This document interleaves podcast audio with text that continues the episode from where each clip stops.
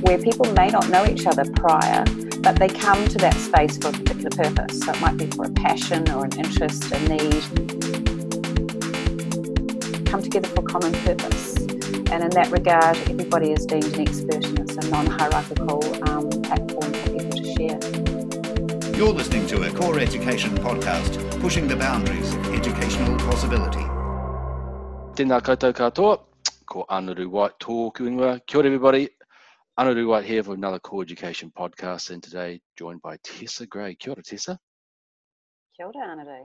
Hey Tessa, first time we've had a podcast uh, together. Looking forward to this chat, but Tessa, first thing, tell us a little bit about yourself. About myself, I'm ko Aotamonga, ko kaituna te awa, ko Pākehā te iwi, ko Tessa Gray. Nā haere mai. Thanks for having me, Anaru. I um, work in the gorgeous sunny Bay of Plenty. In fact, we've had three days of sun, which is a bit lucky for us. and I work online. Point six of my role is working for the Virtual Learning Network. Some of you might be already in there. Um, and the very new community of practice that CORE has developed called EdSpace. So, both spaces, I'm a proactive online facilitator and thoroughly enjoy working there. Kia ora, Tessa. Carry on from that, what you just said about those different spaces that you work in. And I suppose a lot of conversations around when we talk about engaging in professional learning networks, etc. One thing that I want to ask you is what's the difference between a social network and an online community? Mm, that's a really good question. Look, in regards to both of those communities, the Virtual Learning Network and EdSpace, they have been primarily set up as professional learning communities. So anyone is invited to come along, anyone is invited to engage and contribute and to benefit from being in that community. Primary difference between an online community and a social network is that we, by default, belong in social networks anyway. We have whānau, family, um, colleagues, friends, and when that becomes an online space, you'll find us using tools like Twitter and Facebook and even blogging platforms and Ning, and they become kind of multi-nodal networks by association.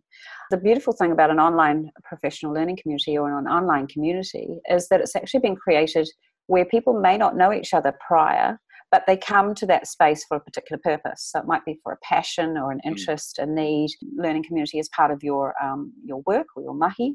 And in the case of both of those communities, they've been primarily set up to encourage New Zealand educators from all around Aotearoa to talk together to try and um, to try and share good stories of effective practice that would enable people to think, golly, there's something in that that I'd like to try myself, or there might be something shared that could change hearts and minds, or ultimately even a practice in the classroom. So the idea that it's all non-hierarchical. Um, a couple of years back, Core Education published uh, a ten. One of the ten trends was on networked organisations. Talks about the fact that people can come from anywhere at any time. Uh, surpass any time barriers or geographical barriers and come together for a common purpose. And in that regard, everybody is deemed an expert and it's a non hierarchical um, platform for people to share.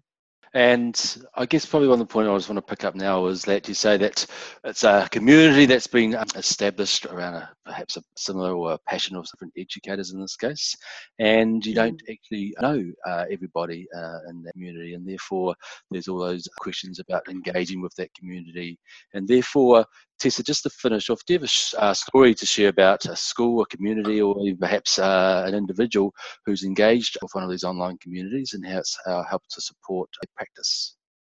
Yeah, yeah, good point, Anaru. I think um, the one premise being there that because it is open to anyone in that community and that the platform has been mm. uh, created in such a way that people can discuss and um, you know post discussion posts or blog posts, uh, and then invite other people to join in, jump in, share. Those particular spaces have enabled teachers to come together to collaborate and to collaborate to make things that didn't exist before.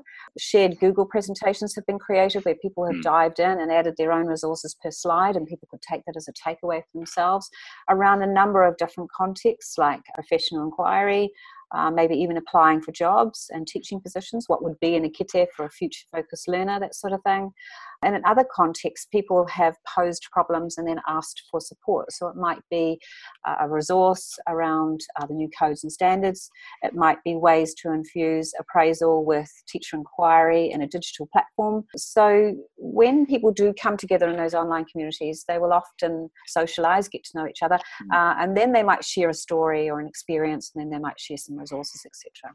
So, one really good example was where a colleague of mine was working in a school with a teacher. She had shared, in this case, the virtual learning network because it's been around a little bit longer than um, EdSpace, which is very mm-hmm. new.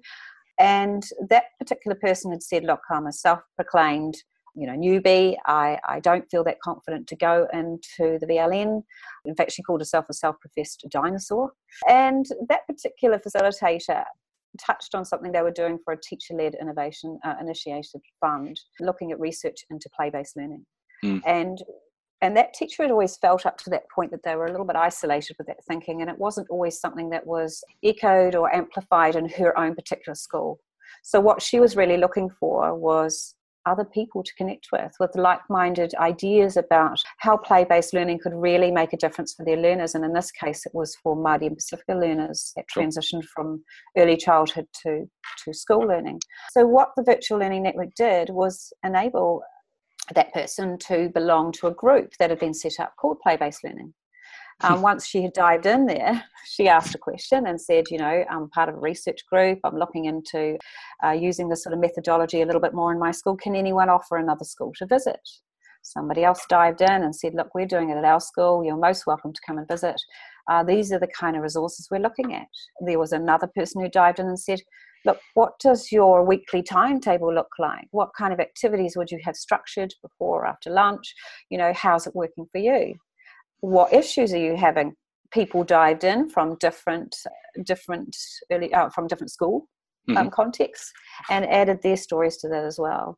What made that particular story very exciting was that somebody had quoted a piece of core education research where one of our very own colleagues had, Keryn Davis, had written a piece on um, early childhood and play based learning. Mm. When Kieran dived into that thread, the teachers were more than excited. They had first hand contact with somebody that had some very rigorous research around what they were trying to do. So it gave their conversation validity, it gave them a voice, and it gave them the confidence to keep talking about it because up to that point they had voiced to me that they were whispering in corridors and trying to implement this whole new practice where they didn't feel it was supported or research based. So, in that teacher led innovation mm um, fund, they um, had that as a focus, and then all of a sudden their network grew. The stories that were then told about people trialing new ideas because someone had offered a, a template or an idea or a resource or a timetable structure or a framework for them to trial.